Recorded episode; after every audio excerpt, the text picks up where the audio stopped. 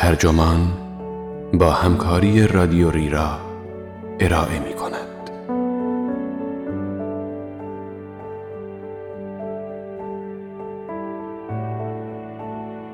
از کما که در آمدم زندگیم زیباتر شد. این عنوان یادداشتی است به قلم مایک ماریانی که در اوت 2022 در وبسایت وایرد منتشر شده و ترجمان آن را در اسفند 1401 با ترجمه محمد حسن شریفیان منتشر کرده است. من کوسر یوسفی هستم.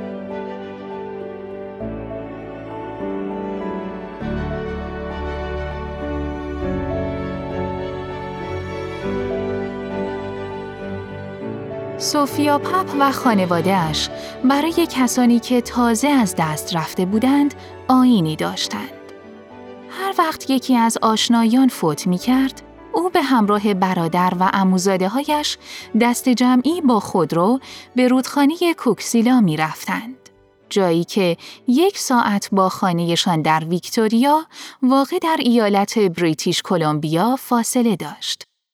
آنجا در آبهای زلال و یشمی رنگ شنا می کردند و میگذاشتند جریان آب آنها را به بستر نرم رودخانه ببرد و به درخت بومی آربوتوس خیره می شدند که تنه قرمز رنگش همچون پوست مار چین و چروک داشت.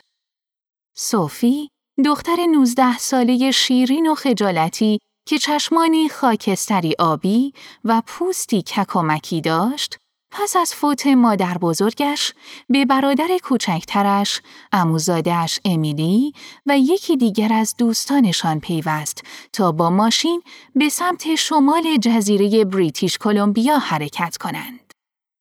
اول سپتامبر 2014 بود. سر راه کنار یکی از شعب مجموعه رستوران‌های تیم هورتونز نگه داشتند تا قهوه و صبحانه بخورند. این آخرین چیزی است که صوفی از آن روز به خاطر دارد. حدود چهل و پنج دقیقه پس از آن توقف، امیلی که رانندگی می کرد، آیس کافیش را ریخت.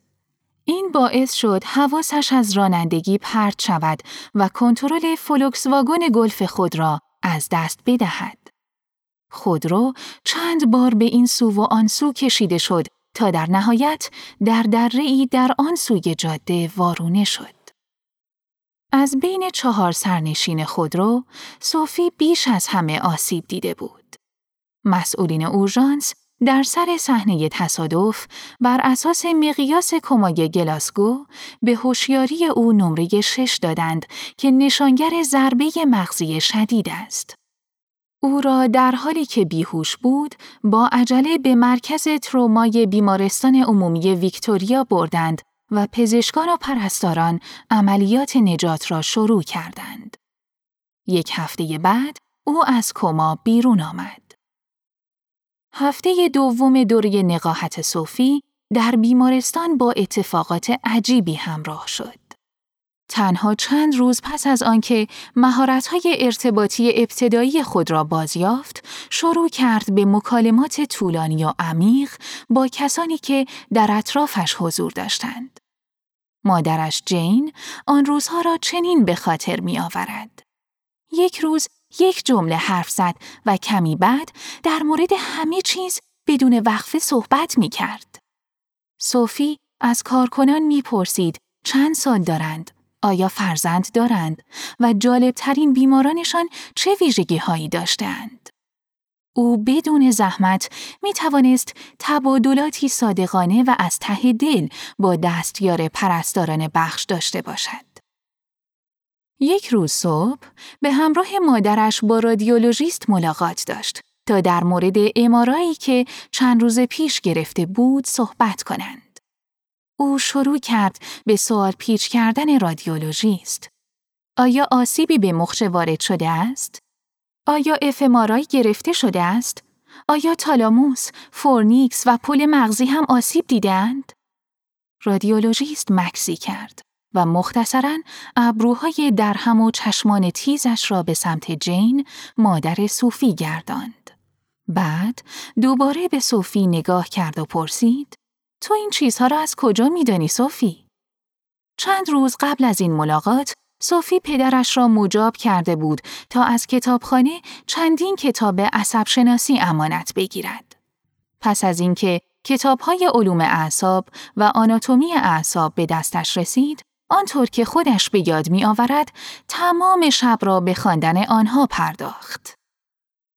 جین می گوید، صوفی در تمام عمر دختری نسبتاً درونگرا و محتاط بود. ولی با گذر زمان در بیمارستان از این حالت فاصله گرفت. وقتی یکی از پرستاران به داخل بخش عصب شناسی رفت و هر اتاق را با نوارچسب رنگی علامت زد، صوفی مخفیانه و با بدجنسی همه نوارچسب ها را کند. یک شب پس از اینکه بیشتر بیماران خوابیدند، او به بالای تختشان رفت و تاریخهایی را که روی تخت سفیدها نوشته شده بود به 24 دسامبر تغییر داد. یکی از کارشناسان دستگاه امارای موقعی که صوفی داخل دستگاه بود گفت که می‌خواهد عملی به نام چرخش پروانه را انجام دهد. او هم در جواب گفت اینکه هلیکوپتر نیست پس زر نزن. به نظر صوفی یکی از جراحان اعصاب که به بخش سر می‌زد جذاب بود. بنابراین به محض دیدنش به او پیشنهاد دوستی داد. او با جدیت تمام از یکی از پزشکان تیم درمان پرسید که آگاهی در کجای مغز قرار دارد. جین اینطور به خاطر می آورد. او واقعا واقعا اجتماعی شده بود و صوفی نبود که قبل از آن می شناختیم.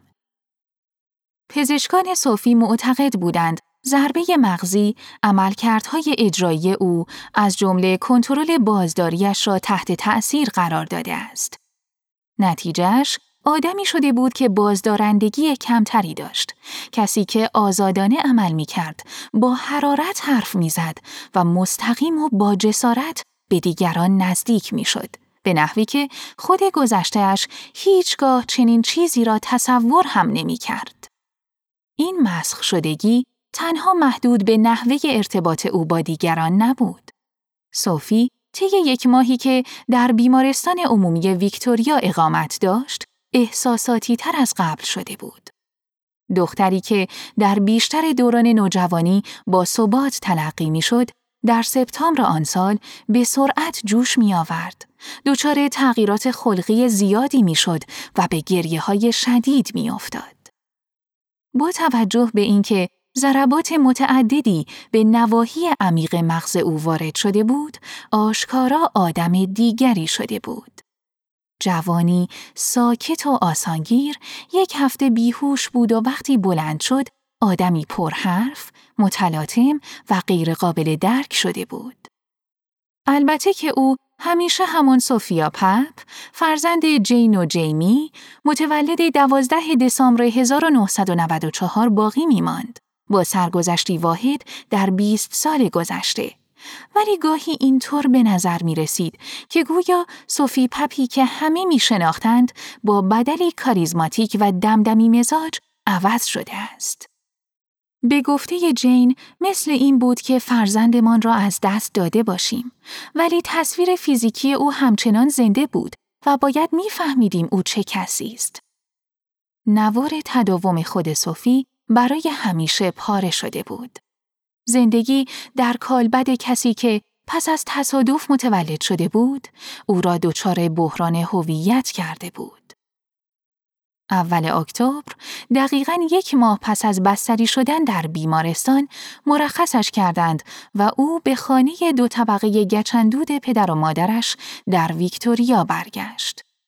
تقریبا به محض بازگشت به خانه زندگی غیر یک نواخت و غیر قابل پیش بینی خارج از بیمارستان برایش به طرز غیر قابل تحملی پریشان کننده شد. بخشی از مغز صوفی که مسئول فیلتر کردن محرک ها بود، شدیداً بر اثر ضربه مغزی آسیب دیده بود. در نتیجه او اضافه بار حسی دریافت می کرد. صوفی در این باره می گوید انگار هر چیز جزئی، هر صدا یا تصویر یا احساس مغزم را بمباران می کرد. صوفی روز به روز سرخورده تر می شد و نمی‌فهمید چه اتفاقی رخ می دهد.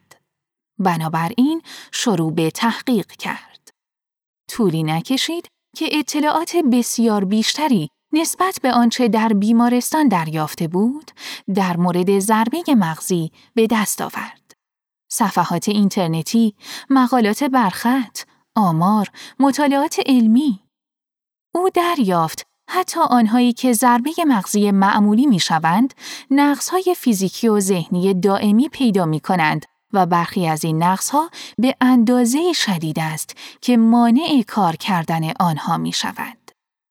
تعداد قابل توجهی از افراد ضرب مغزی شده پنج سال پس از حادثه می گفتند حالشان بدتر است و این افراد به طور متوسط در برابر تشنج، عفونت و سایر بیماری ها آسیب پذیرتر بودند. تحقیقاتی که بر پیشاگهی بلند مدت ضربه مغزی تمرکز کرده بودند، از این هم ناامید کننده تر بودند. صوفی در حالی که پشتش را به بالش تکیه داده بود و در گوگل جستجو می کرد، فهمید که به گفته چند مقاله در نشریه های علمی، آدمهایی که ضربه مغزی متوسط تا شدید شده بودند، امید به زندگی کمتری داشتند. ضربه مغزی صوفی جایی بین این دو بود. از آن بدتر مطالعاتی بودند که به رابطه بین ضربه مغزی و بهره هوشی پرداخته بودند. در یکی از تحقیقات، محققان مطالعه کنترل شده ای را طی بازه چند ساله انجام داده بودند و دیده بودند ضربه مغزی معمولا تا آخر عمر بهره هوشی آدمها را پایین می آورد. برای صوفی که همیشه به هوش خود میبالید این ناراحت کننده ترین یافته بود. فکر اینکه دیگر نمی‌تواند به دانشگاه برود شکنجهش می‌داد. سرانجام به آخر خط رسید. پس از هفته ها بدبینی و شک به خود به تنها راهی رسید که او را به جلو می برد. نتیجه گیری های علمی را نپذیرفت. خودش می‌گوید یکی از های شدیدم این بود که دیگر نتوانم کاری کنم.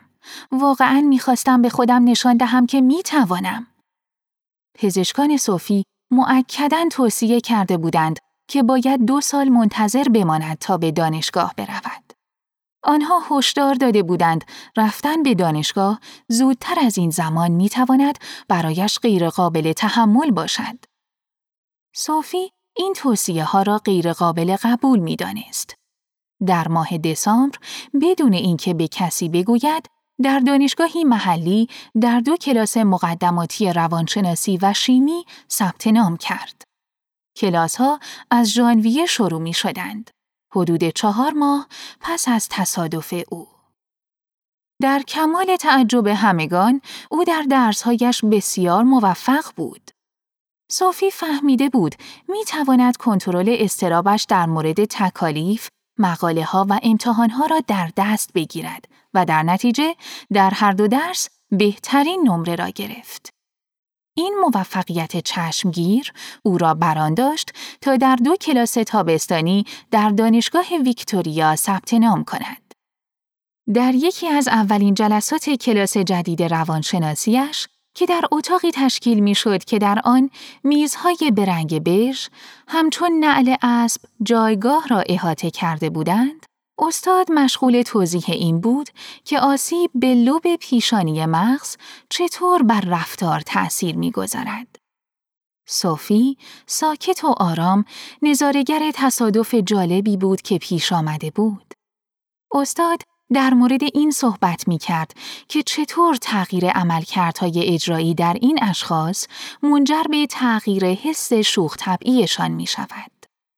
او برای انتقال بهتر منظورش لطیفه‌ای در مورد افتادن ساعت مچی معمولی که ضد آب نیست به داخل آب تعریف کرد و گفت این لطیفه فقط برای افرادی بامزه است که دچار آسیب در لب پیشانی هستند. کلاس در سکوت کامل بود که ناگهان صوفی از خنده روده بر شد. خنده ای بلند و غیرقابل کنترل.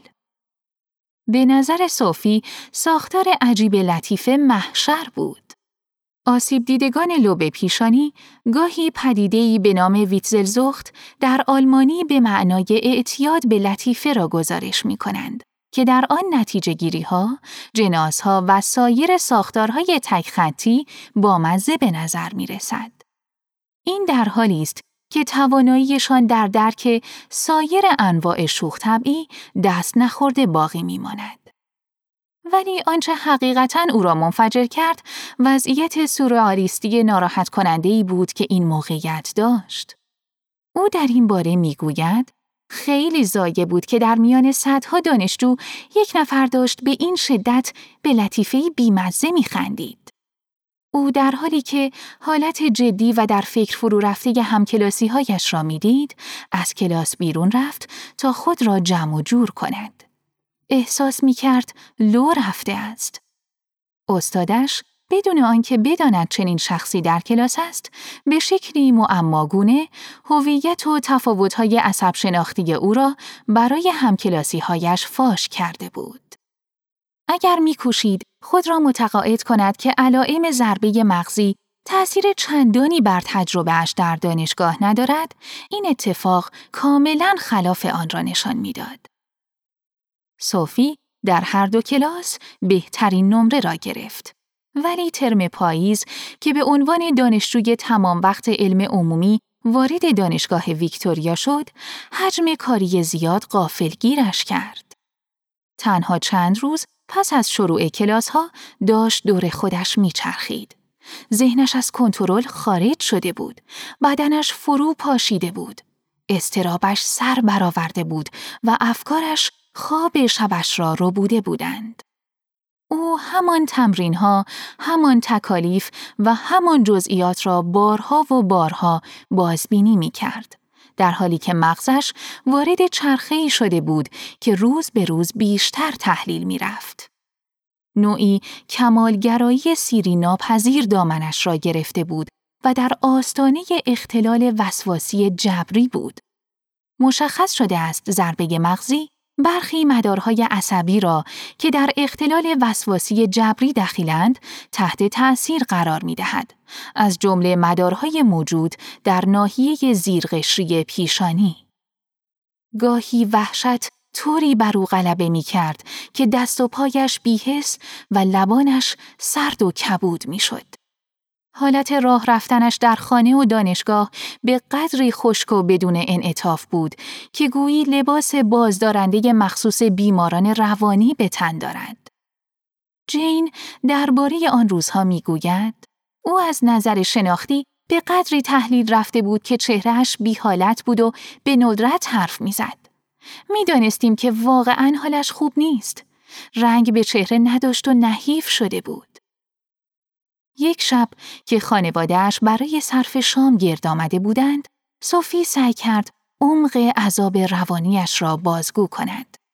استرابش اغلب آنقدر شدید می‌شد که احساس می کرد کس دیگری آن را تجربه می کند. او گفت انگار تغییری سریع در ادراکش رخ می دهد و این احساس را به او می دهد که انگار از زاویه دید فرد دیگری به خودش نگاه می کند.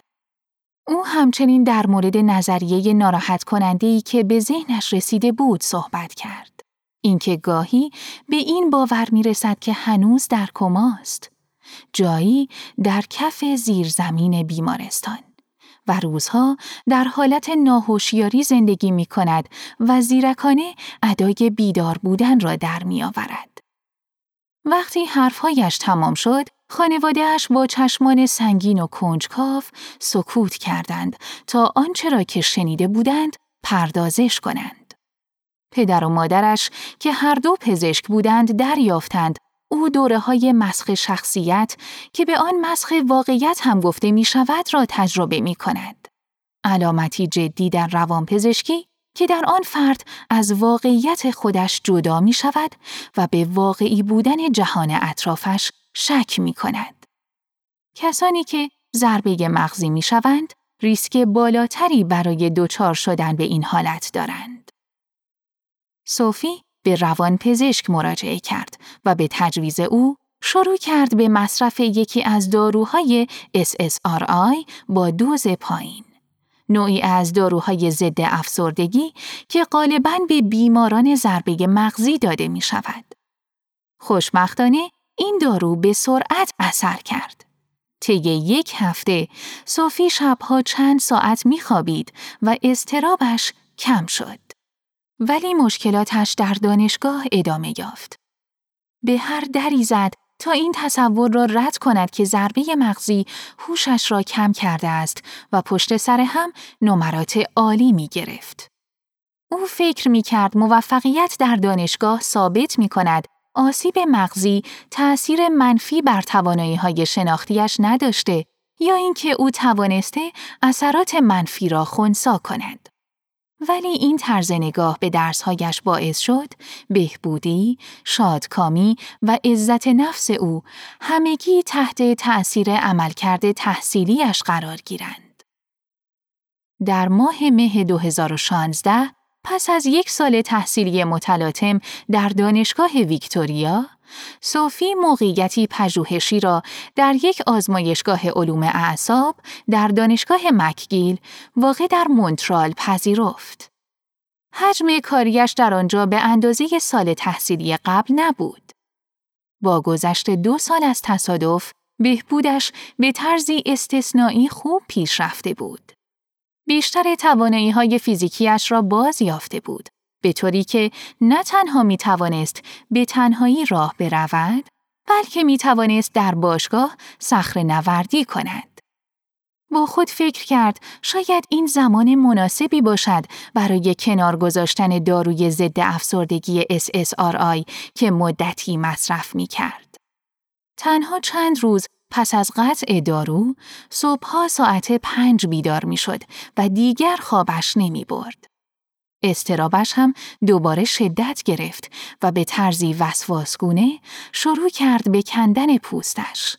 اختلالی که به آن پوستکنی گفته می شود و بیشتر در افراد مبتلا به اختلال وسواسی جبری دیده می شود.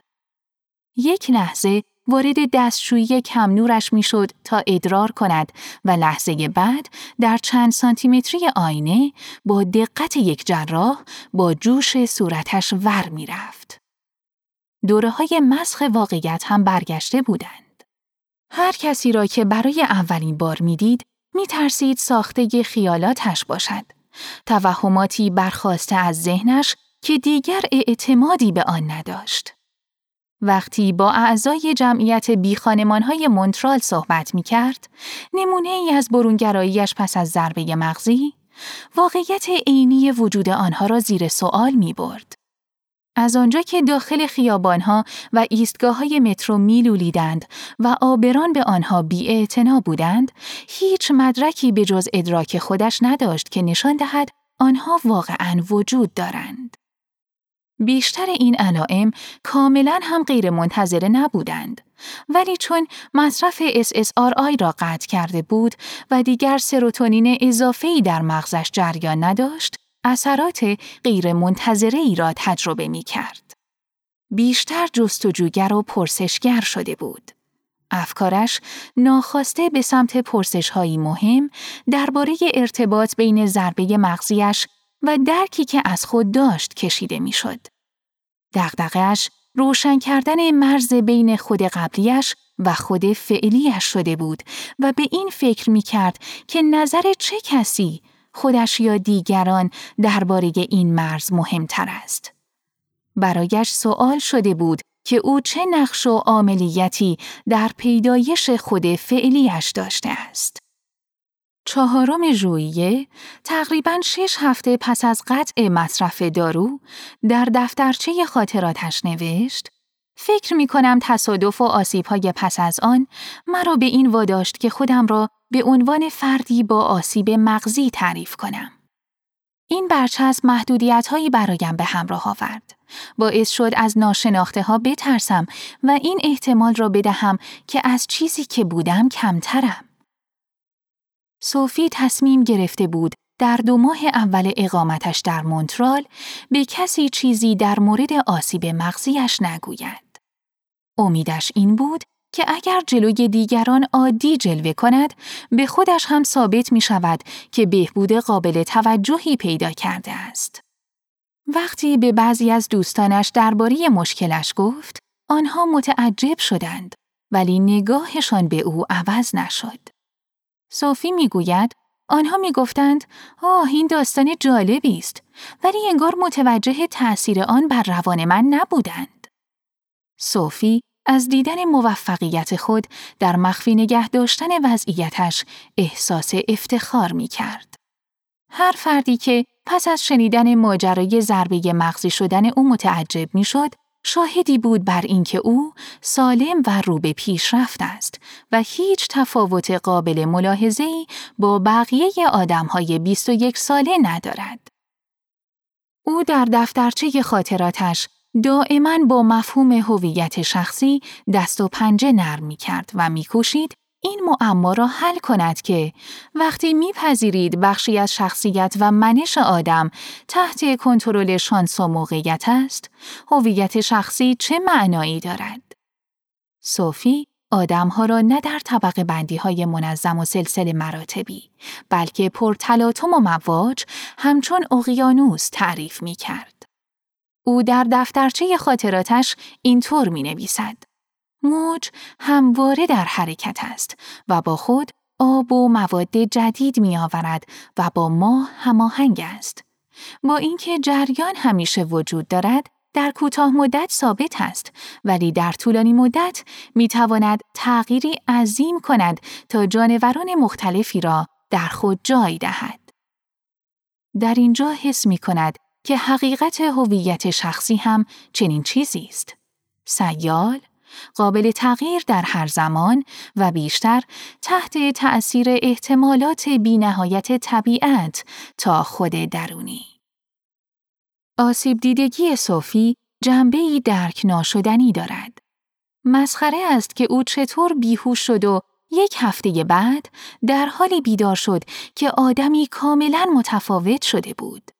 انگار قصه پریان یا کابوسی واضح است نه واقعیتی زندگی نامه ای.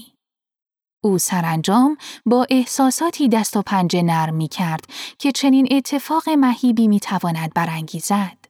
اینکه چطور می تواند اصول بدیهی جهان شمول درباره هویت شخصی منسجم و خود پیوسته و مستمر را که همه قبول دارند زیر سوال ببرد. هرچه بیشتر این مفاهیم را واکاوی می کرد، بیشتر حس می کرد ماهیت زودگذر و موقتش را آشکار کرده است. او روایت های تسلا بخش مورد قبول دیگران را اوریان کرده و حقیقت های ناراحت کننده را می پوشاند. او می نویسد با توجه به مدل شخصیتیم صرفاً مجموعه ای از امیال و ادراکات هستم که بر اساس ورودی هایی که دریافت می کنم عمل می کنم. صوفی آرام آرام دید که واقعیت وجودش بسیار متفاوت از قبل از تصادف است. کسی که با استیصال می کوشید به آن برگردد، ذهنش، تواناییهایش، نیرویش، تعادلش پشت ترکیب متغیر علائمش پنهان نشده بود. وقتی داشت آماده برگشت به خانهشان در ویکتوریا می‌شد، به تدریج تعریف تازه ای از بهبودی را پذیرفت. تعریفی که در آن به جای اینکه عادی بودن ایدئال باشد، تغییرات دائمی در کنار رشد شخصی وجود دارد. او فهمید که سعی داشته داستانی را که خودش درباره بهبودش ساخته برآورده کند. آدمها این غریزه را دارند که از چالش برانگیزترین تجربیات زندگیشان نوعی ارزش یا اهمیت عمیق استخراج کنند. این غریزه پاسخی سازگارانه است که احتمالاً مدتها پیش شکل گرفته است. صوفی در این باره به من گفت ما دوست داریم معنا پیدا کنیم. سعی می کنیم معنا بسازیم. سعی می کنیم روایتی بسازیم که برایمان قابل درک باشد و جور در بیاید. ممکن است حقیقت نداشته باشد و ایرادی هم ندارد چون به همین شکل کار می کند.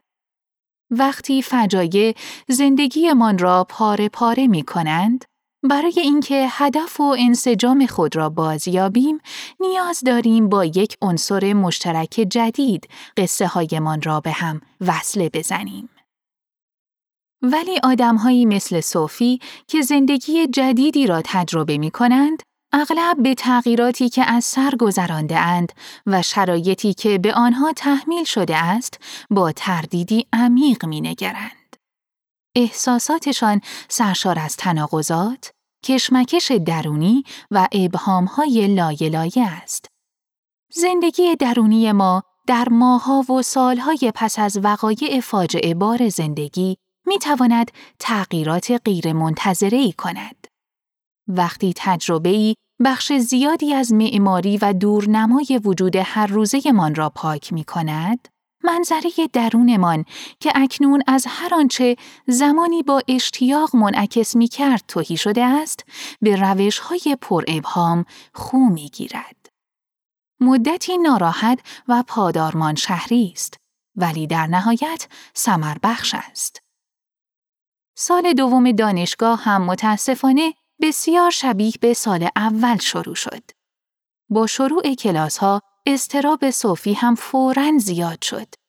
جنبه های غیر تحصیلی زندگیش همچون میوه های نچیده پلاسیده شد. تمرکز پولادین و عزم او برای گرفتن مدرک کارشناسی و سپس شروع بدون وقفه دکترا باعث شد همکلاسی هایش لقب استاد کوچک را به او بدهند. او برای گرفتن نمرات دلخواهش بدن، ذهن و سلامت عقلش را گرو گذاشته بود. زمستان بعدی صوفی با دانشجویی ناشنوا در دانشگاه ویکتوریا وارد رابطه شد. آنها در انجمن دانشجویان معلول آشنا شده بودند. جایی که صوفی ابتدا به عنوان رابط تشکل و بعدها رئیس فعالیت می کرد. آنها یک سال با هم بودند و این تجربه برای صوفی متحول کننده بود. دیدن کوهی از مشکلات که او هر روز در دانشگاه با آن مواجه بود، از ناتوانی در شنیدن حرف استاد تا برقراری ارتباط با استاد از طریق تعداد کمی مترجم، چشمان صوفی را بر این باز کرد که چطور دسترسی، مزیت و توانایی فیزیکی راه موفقیت علمی افراد را به شیوه های گوناگون هموار می کند. بعدها وقتی از طریق دوستش با جمعیت بیشتری از ناشنوایان ویکتوریا آشنا شد، موانع اجتماعی بر سر راه او را به چشم دید. ناشنوایان ویکتوریا سطح گسترده ای از فقر و بیسوادی و به هاشی رانده شدن اجتماعی را تجربه می کردند و نرخ زندانی شدنشان به طرز نامتناسبی بالا بود. برداشتی که صوفی برای مدتها از هوش و ارزش داشت، فرو پاشیده بود. مشاهده عینی اثرات نظاممند سالمگرایی به اون نشان داد افکارش چقدر اشتباه بوده است. در نتیجه رابطه ای که با درسش داشت تغییر کرد. در سال چهارم تحصیلش در دانشگاه ویکتوریا داشت از قید کارهای دانشگاه رها می شد. به لحاظ هیجانی داشت از درسهایش فاصله می گرفت و شروع کرد به زیر سوال بردن بلند پروازی بلند مدتی که زمانی برای تبدیل شدن به یک پژوهشگر علمی داشت. او می‌گوید وقتی فکر یا تصور می کنم می خواهم پژوهشگر شوم، بخشی از من می خواهد مرا تعمیر کند و بخش دیگرم از تغییراتی که مغزم کرده وحشت زده است. دارم سعی می کنم راه حلی برایش پیدا کنم چون خیلی از آن می ترسم. صوفی در جوان 2020 مدرک کارشناسیش را در رشته روانشناسی زیستی گرفت. در پاییز همان سال شغلی پاره وقت در انجمن دانشجویان معلول دانشگاه پیدا کرد در حالی که فقط 26 سالش بود. مهمترین معضل در بازآفرینیش از خود تغییرات چشمگیری بود که در ادراکش به وجود آمده بود. پس از آنکه تجربیاتش باعث شد نسبت به حسها و شناختش بیاعتماد شود و بدترین وضع هویتش را آشکار کند به تجسم دیگری از خود رسید. او می‌گوید باورم را به این مفهوم که هویت دارم از دست دادم و از چیزهایی که در اطرافم هست معنای زیادی دریافت می کنم. بیرون آمدن پرندگان، رشد قارچها، بارش باران، پدیدار شدن دود. من فقط یک شاهدم، شاهدی بر هر چیز زشت و زیبایی که اتفاق می افتد. این ساختاردهی مجددی بود در دیدگاهی که به جهان داشت. دیدگاهی که بدون چشم بستن بر کسی که قبل از سوار شدن به فولکس واگن گلف در آن صبح سرنوشت ساز سپتامبر بوده نوید این را می‌داد که به هر آنچه از سر است احترام بگذارد.